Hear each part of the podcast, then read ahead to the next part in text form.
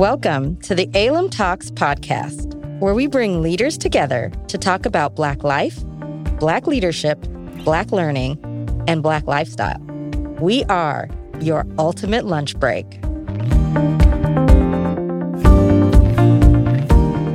Welcome back, y'all. We are back. I told you we'd come back. So, we have another juicy episode, a little snack for you while you're at work. B is for Black owned business. And we have the one, the only, the mayor of Podcast Town, Elsie Flannard.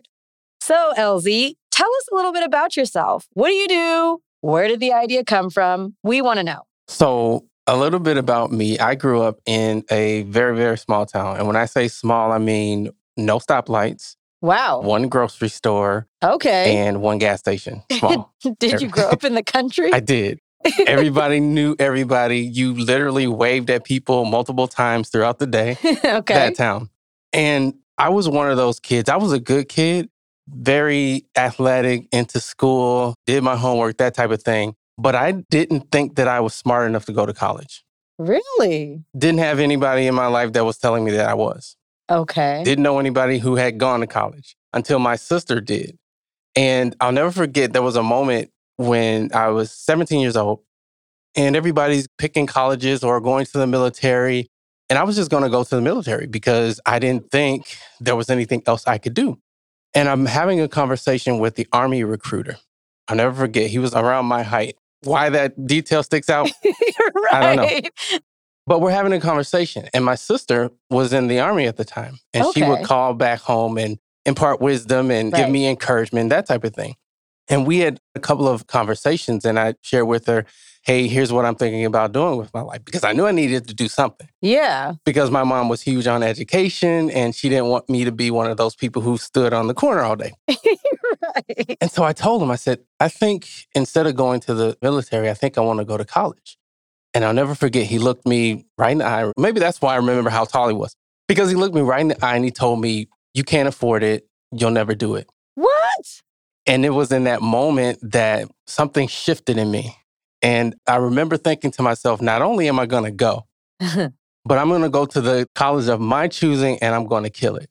And Wow. from that point on, I've always been the dreamer, the one who has these grandiose ideas and things that I will do, not Right. might do, yes. but will do. And so I did. I went to college for electronics, graduated the, it was a technical program at the time okay. because I don't like humanities, the socials and the mm-hmm. writing and all that stuff. So my mm-hmm. plan was I was going to avoid those things. so I went to the tech school and it grueling. Test every week, every eight weeks, every semester. So Yeah. you really knew your stuff when you graduated. Right. And then 9 11 happened. I remember And that. nobody was getting jobs anywhere Oh, so that's around the time you graduated. around the time I graduated. Okay, I was just starting. Yes. So I'm dating myself a little bit if you're good at math. But my sister, who I mentioned earlier, was in college at the time. She had finished her career in the military and she was going to Southern Illinois University at Carbondale. Okay. And her husband was attending as well. And so was my wife. And so now here I am with this two year fantastic degree. Nobody's hiring. What am I going to do? And so they all encouraged me to go back to school and get a bachelor's degree. And so, long story short, that's what I did. I went back to school, got a bachelor's degree, and graduated from there, landed in Wisconsin for work right after that. And I always tease people we've been stuck here ever since. I feel like I have so many questions. A, all y'all were married in college? Yes. Wow. Okay. And then B, what is it with counselors telling Black kids what they can and cannot do? I was told the same thing. I was told, even though I was smart, I had great grades. I think I graduated magna cum laude from high school. They were like, you can't go to college. You can't afford it. What is up with that? I think a lot of times we project our deficiencies on other people. When I was starting my business, people would say things like, they're not going to let you do that. Really? So I think what happens is we sometimes project our failures and shortcomings on other people. And I think that was the case. Maybe he wanted to do it and he couldn't. And again, it just created this thing in me. I don't even know what you call it some people call it crazy, Listen. but it created that crazy in me where today, I mean, if I want to build a rocket ship and fly to Mars, I actually think that it can happen. Like, I really, truly believe in myself and the crazy ideas that come. Yes, I'm going to call it the revolution and say that it's going to be recorded since we're at Podcast Town. So, you're a black man in podcasting. I mean, are there like a lot of y'all in podcasting who are black doing the thing? I think more now. Okay. When I first started in 2015, 2016, not as much. And it's still a medium that is predominantly non black. Okay. But I think it's changing. And that's one of the things that really is at the heart of my passion and vision. The podcast town, our vision is to create a town where every voice is heard.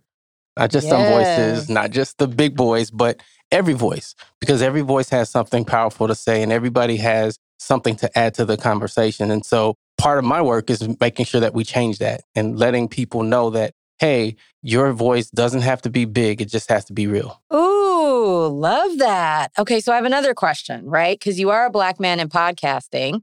There's more now, but there's not very many of y'all. So, what gave you the idea to basically fly to Mars and start a podcasting firm? Well, it kind of happened on accident. I Okay. didn't set out because I've run uh, several different businesses over the years. Mhm. So I never set out to say, okay, I'm going to start this big podcast company. Okay. When I was in corporate, I hated it.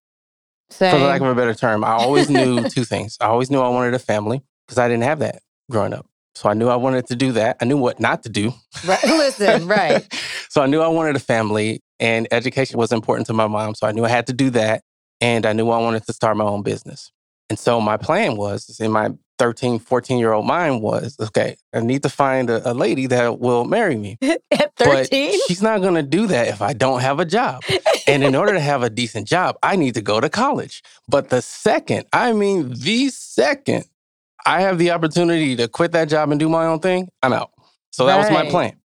So I'm happy to report that the plan worked. Yes, It for the took plan A little bit longer than I anticipated, but here we are. Right. And so I wanted to learn business.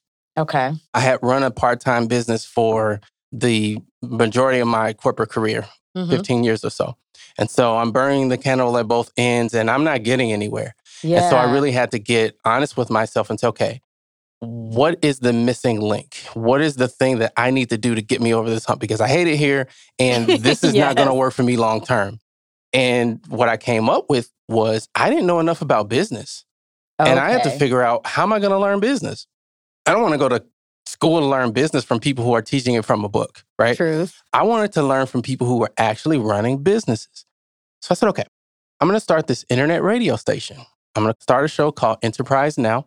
And I'm going to reach out to these people, have them on my show, ask them questions, shut up, and learn from them. Smart. So that's what I did. I started Enterprise Now. And the vision was I was going to have this internet station. I'm going to have a hundred other business podcasts or shows on the station. And I'm going to learn business not only from my show, but from these other shows. And what happened was I ran across the podcast and I fell in love with it. And I started doing research on where the medium was and where it was going. And I said, I think podcasting is going to be a thing. And so I shut You down the right. station and focused on my podcast and really getting good at active listening, taking notes, and learning. And one of the things that to this day has been the most powerful piece of that was after every conversation, I would ask people, if you were me, what would you do? Or what would you be doing? And one day somebody said, LZ, I really like this platform. You're a great listener. I would help people start podcasts. And I said, huh, that's a great idea. I think that's what I'll do. Yeah. And so we added that into our service offering. And then they would come back and say, well, we launched the podcast, but man, it's a lot of work. Every week you got to do the stuff. And so we started doing the management and the facilitation of guests and booking and prep and all of that for our clients. And then they come back and say, well, man, how do you promote this thing? How do you get the word out? So we added that into our repertoire. And then they came back and said, okay, we've launched, we're managing it, we're getting the word out, but how in the world do you turn these listeners into paying customers? And so we added that to our repertoire. And so we became this full service agency that can handle podcasts from launch all the way to lead generation. Dope. Wow. Okay. Well, I feel like I have a million more questions. So, this idea that you would interview all of these people to learn how to be a really competent, capable Black businessman. What are some of the things you learned interviewing all of those people and digesting all of that information for all the other shows that you were supporting? That is a loaded question. So I took the notes in my notepad and I keep them, still have them to this day. It's about this thick. Wow. So to boil it down, I think the common theme is being willing to take the risk, being brave enough to fail, and understanding how to learn from those failures and how to grow from those failures. Because some people fail and they don't learn from it, they don't mm-hmm. grow from it, they allow it to defeat them and they give up. Persistence. It's not always about who's the smartest it's not always even about who has the best idea. It's about the person who is just still around. So you're being If consistent. you survive, like if 2020 taught us anything, That's if you survive and you're there, right. You're alive. you are 80% of the way there, right? Right. So I think, again, paying attention and listening, I think are key skill sets as well. Every successful person that you will meet are really, really good listeners. Even if they're short listeners, oftentimes they can pull out things very quickly. And that's because they've mastered the skill of listening and hearing what people say that they aren't saying. One of the key concepts is, again, just being courageous and unafraid. I'll tell you a quick story. There was a book that I read to my son called Pete the Cat. Now, Pete the Cat is eternally positive.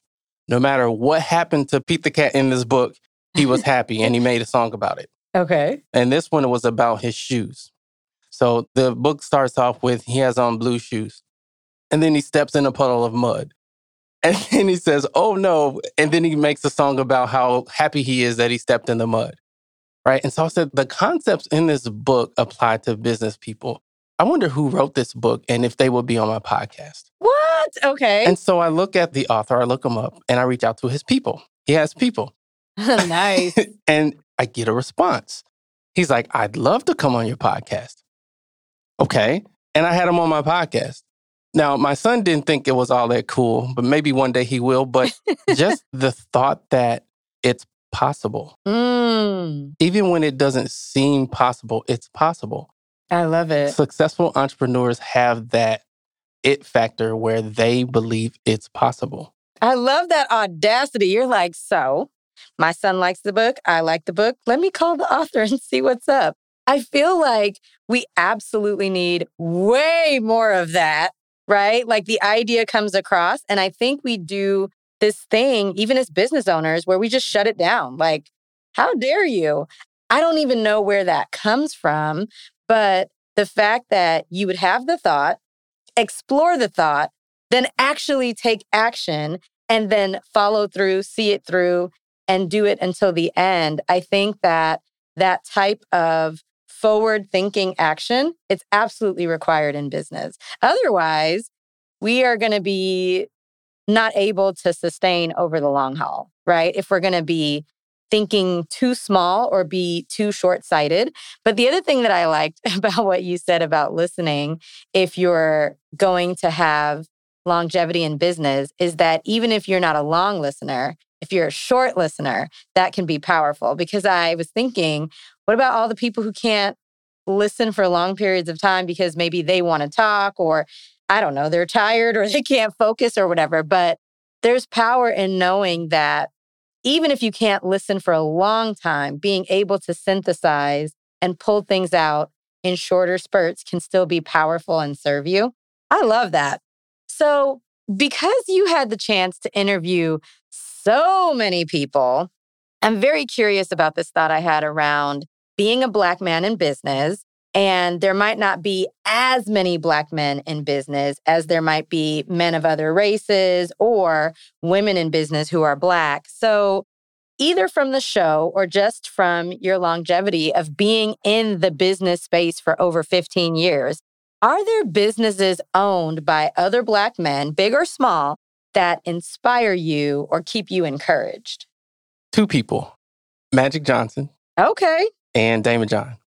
Yes. Tell me more. Magic Johnson, because here's a guy who grew up similar to me. Okay. One stoplight and one grocery store? I don't know about that piece, but he didn't have the easiest time. Okay.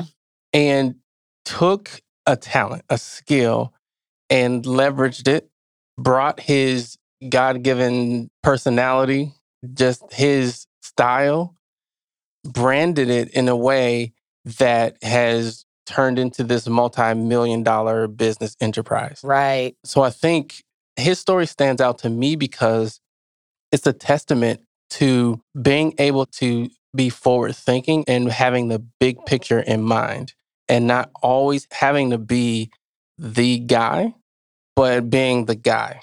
You don't have to own every table, but understand how the tables work together to benefit you in the long run. Okay. Huh.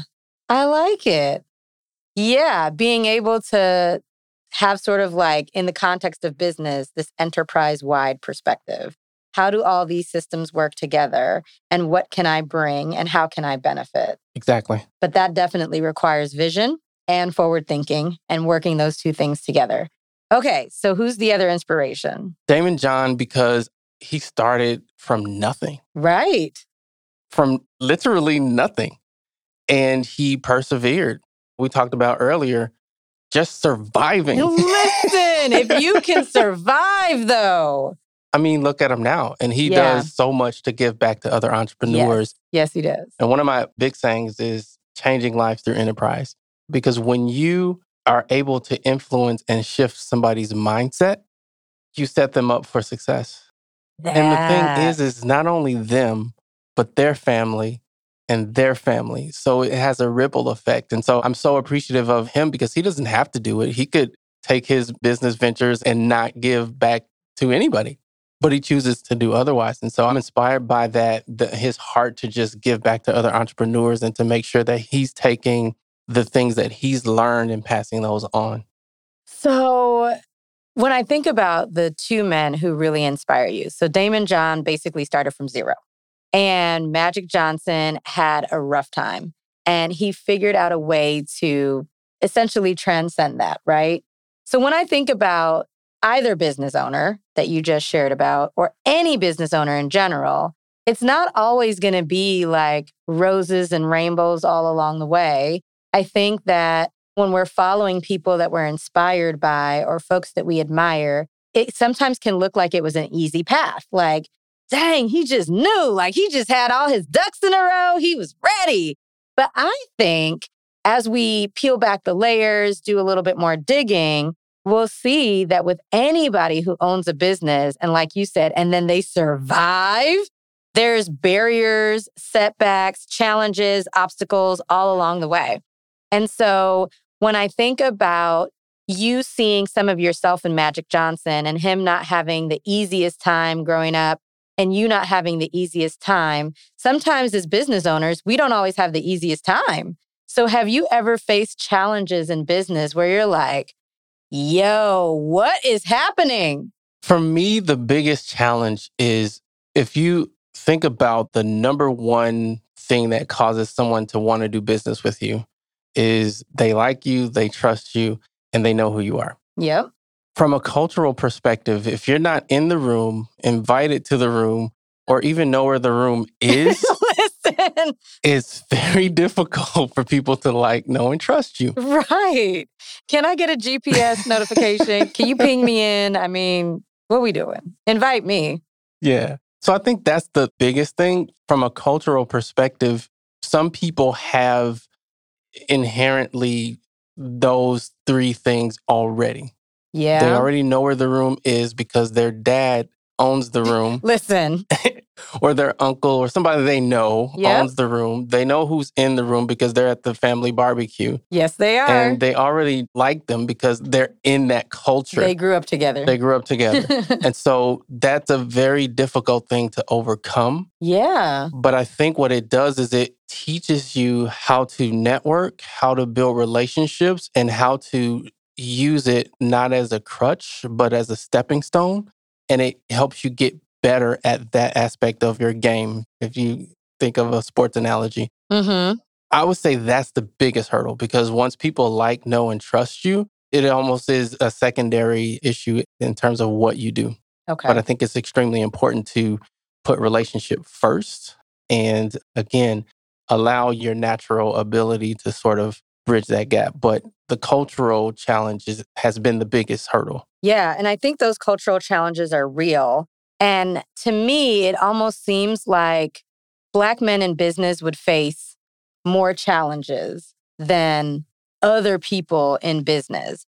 And so, if that's true, in your opinion or your experience or your research, are there other things that get in the way for Black men other than that connection and relationship building piece? Yeah, this is only an hour long podcast. So, uh, access to resources, Okay. access to education, Mm, which is why our values is one of them is to educate.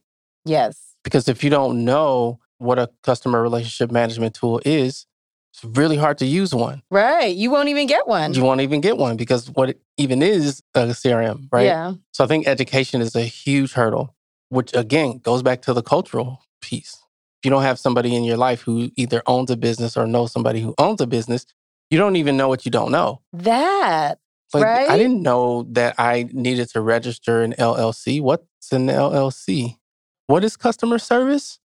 Like what is the service-based business? What is value-based pricing? I no clue. So I think education is a huge, huge hurdle. Financing, resources. Yes. Access to capital. You know how big podcast town would be if I had free labor? right. It'd be huge. It'd be huge. And if I had hundreds of years of free labor, I could pass it on to my children and their children and their children. So I think access to resources, access to capital and education, and I think perception.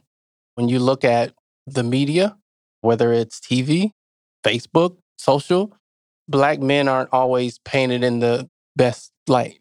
Okay. Yep. right? And so we talked about like, no trust. Okay. So if every time I turn on the news, the TV, I see you in this light, when we're setting up a one on one meeting or when I see you in the boardroom, that plays a role. Yeah. That plays a role. So I think the perception is definitely something that we have to do better at changing. We have to change the narrative around how Black men are represented in media. Yeah, absolutely. That just reminds me of just the implicit association test where we have biases and we don't even know we're biased, right? Because there will be people saying, like, no, I like everybody, or I have black friends, or whatever they might be saying. But I think that when you know or find out that you're resistant, especially when it comes to black men, you need to over inundate yourself and watch things that have lots of black men in it, watch The Fresh Prince of Bel Air, watch whatever, so that you can get that exposure to help you combat whatever it was that you were thinking. Because I do absolutely think there are so many negative stereotypes, and those things play a role because people are having to actively counteract those stereotypes. And it's basically like whistling Vivaldi. And so if you're walking down the street and you're a black man whistling Vivaldi, it's like, huh, okay, I guess he's a little bit more like me than I thought. And that's just not what I expected. Maybe I don't have to clutch my pearls in my bag. But I think that those challenges would absolutely make people nervous about starting a business because I don't know where the room is. I don't know anybody in that room. And I know they have all these adverse or negative perceptions about me that I'm going to have to overcome to get them to even like me, let alone get to know me and trust me so that I can be able to generate income that could then set my family on a path that we previously weren't on, and then their family and their family, and so on and so forth. And so I think that to me, it just takes incredible courage as a Black man in the United States to say, hey, I'm going to start a business because most Black owned businesses are solo owned, right? there's not like a ton of employees. And then there's a smaller percentage where people have two to five employees, and then a smaller percentage where people have six to 10. But if you're doing it by yourself, it just seems like it would be really isolating. So if it is isolating, how do you stay encouraged? Wow, there's a lot in there.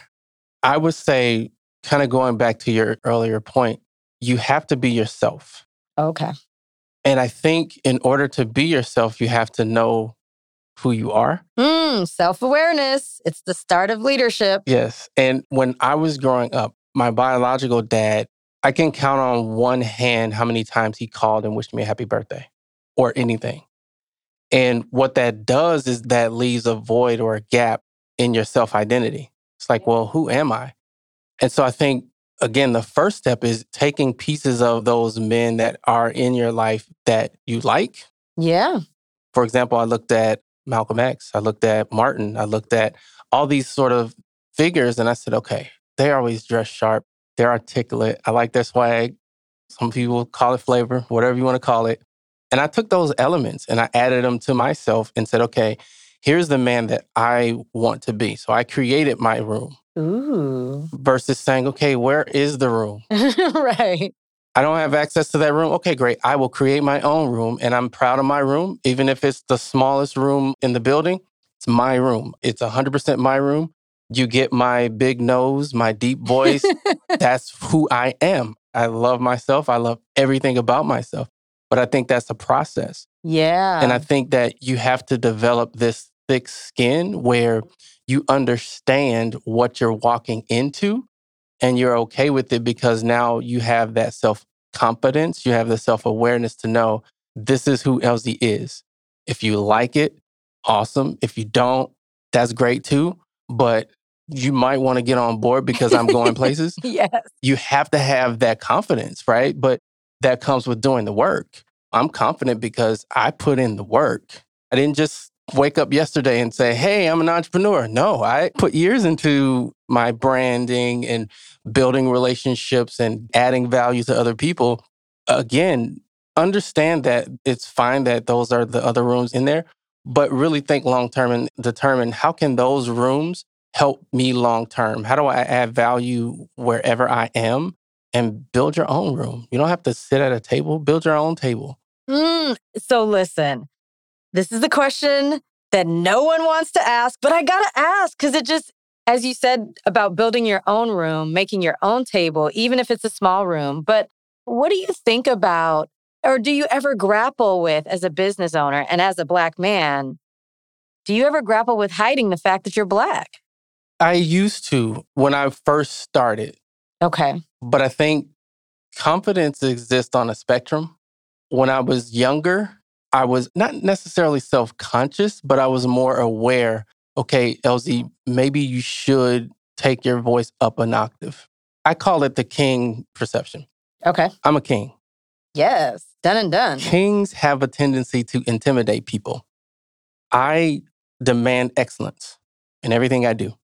That tends to intimidate people who don't. That. I had to become okay with that. It's like not everybody is okay with the fact that you demand excellence in everything you do. Not perfect. I make mistakes, but what you get is the best I got. Not everybody operates that way. And sometimes it intimidates people. When I get on the phone, not everybody appreciates the fact that my voice might be a little bit deeper. You had to be okay with that. And once you get okay with it, then other people by function have to be okay with it. Otherwise, you have to leave my room. Done. Done. Yeah. I mean, I think that sometimes feeling like you have to hide the fact that you're Black, or maybe you don't put your face on the book that you wrote, or maybe you don't put your face all over your website. It just feels like it's a real thing because it just seems like it's a catch 22. Like you put it and then your people will find you. You put it and then maybe the other people don't want to work with you. Again, you have to understand what you're dealing with and you have to be okay with it. Like if you look on my website, you'll see me on the website. Like it's clear that I am the mayor of Podcast Town. Some people will look at that and not do business with us. You could look at that and say, man, I missed an opportunity. Or you can look at it as, man, I just saved a ton of time because now I don't have to do a discovery call with them or I don't have to waste my time or theirs. They know who I am, where I stand. I know who they are and where they stand. Okay, they can go into their room. I can continue to build my room. We're good to go. So I think it's all about mindset and your perception and how you choose to see things. Okay. And like just the frame up. And I think that it helps you avoid the PETA tax. Yes. So you don't have to Because deal that with is a very high tax. Oh my God, isn't it though? Listen, PETA taxes are real. So you mentioned about mindset, and I think we've touched on mindset a couple times. So I think it begs the question what are some important mindset tips for Black entrepreneurs? And or do you have some specific mindset tips for Black men in business? Yes. So for me, the biggest thing in terms of mindset is, again, being okay with being a king Ooh, I hope y'all wrote that down. because you're going to have to make decisions. Three out of 10 people are going to agree, the other three are not, and the other three don't care. And then there's that one person who they'll follow either or. Right. And you have to be okay with that.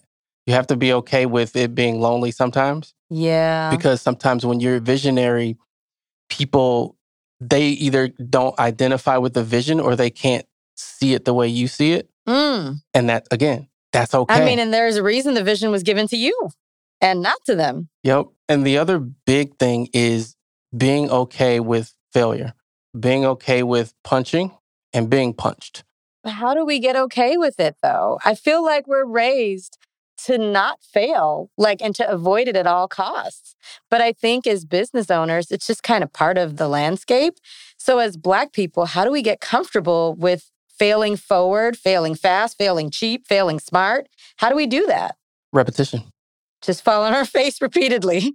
I had a mentor tell me once, Elsie, you can study weightlifting. You can read all of the books about what breaks down a muscle, right? What builds it back up.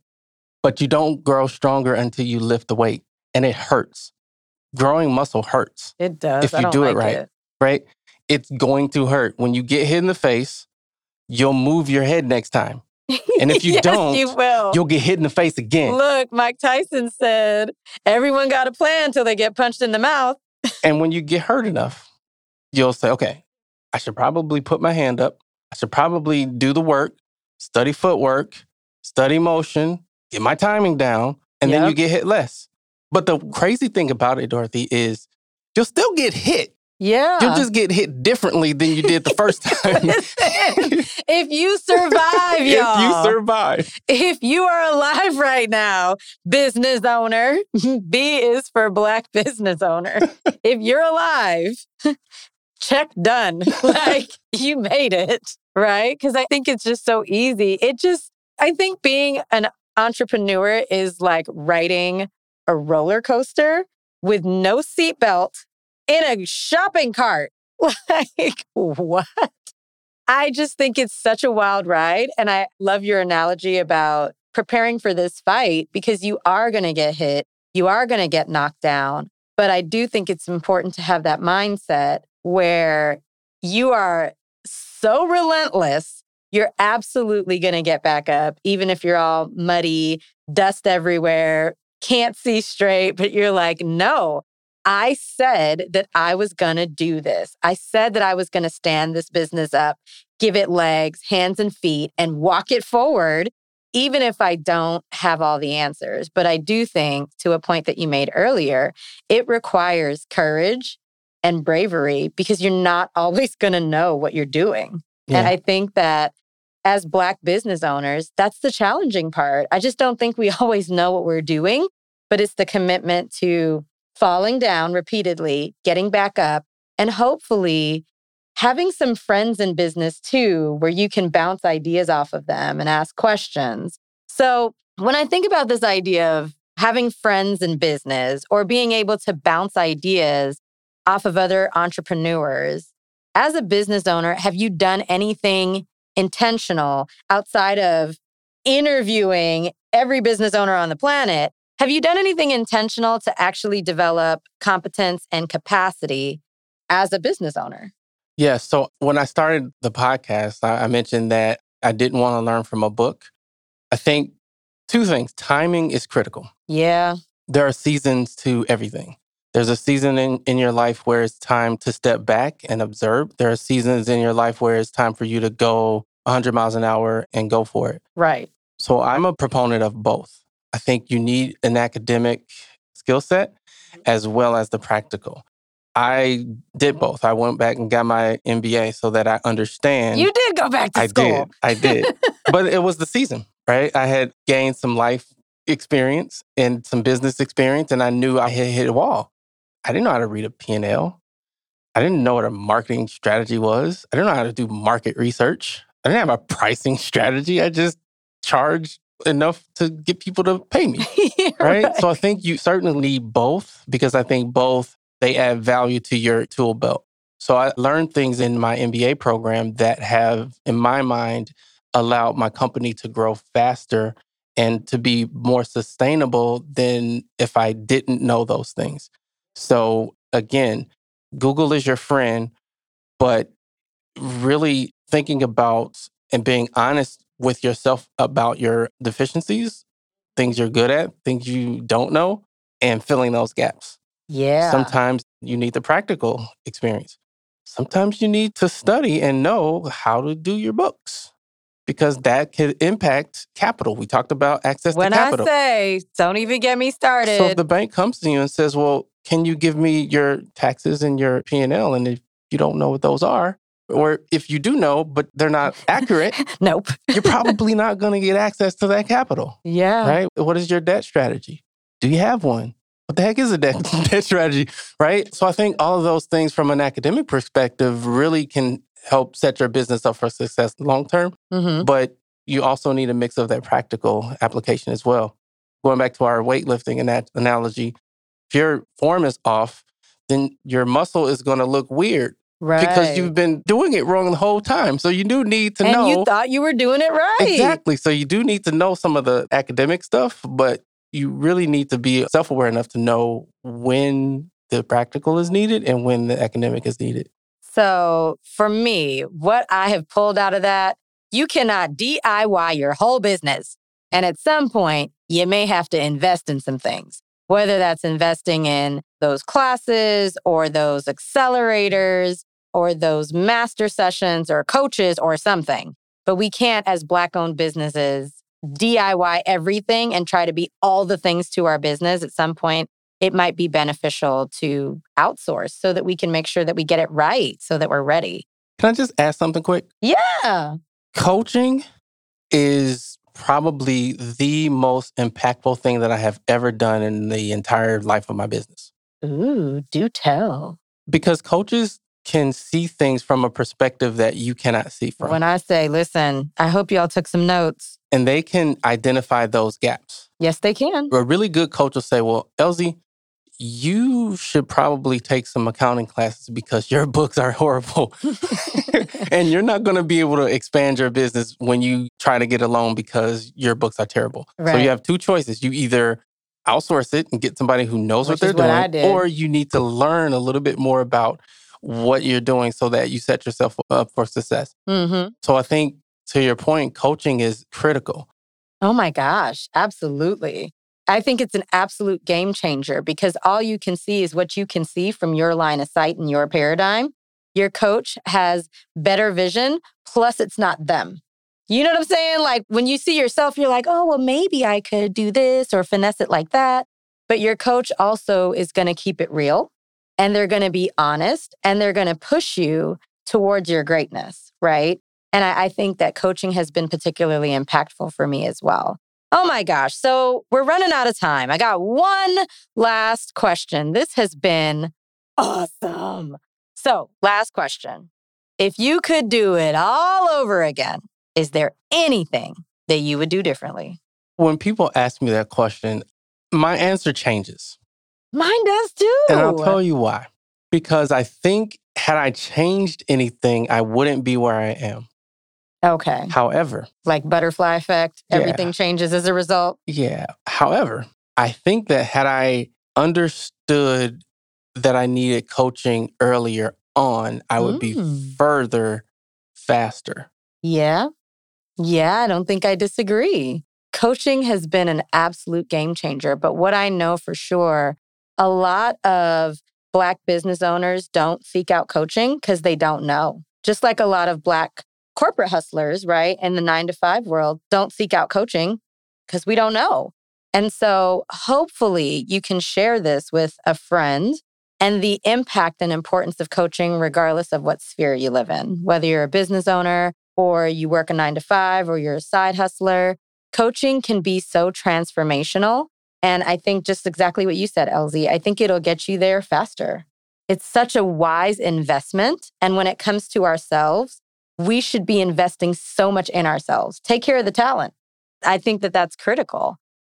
Okay, LZ, tell us where we can find you, how we can follow you, how we can stay in touch as we get ready to wrap up this amazing, amazing session. Yep. The easiest way is just to email me, mayor okay. at podcasttown.net, or visit us on the web, podcasttown.net. Okay. All right, y'all. Thanks for tuning in. We will be back again soon. Remember the requirement you are required to lead from every seat you sit in. This has been another episode of Alum Talks. Thanks for tuning in. Did you enjoy this episode of Alum Talks? Please share this episode with another incredible Black leader. Rate this episode five stars and follow us on social media. We are on LinkedIn and Facebook as Alum and Instagram as Alum Milwaukee. Remember, that's A A L A M I L W A U K E E. And if you've got questions or a topic recommendation, email us at info at aalamilwaukee.org. Alum, advancing leaders, accelerating change.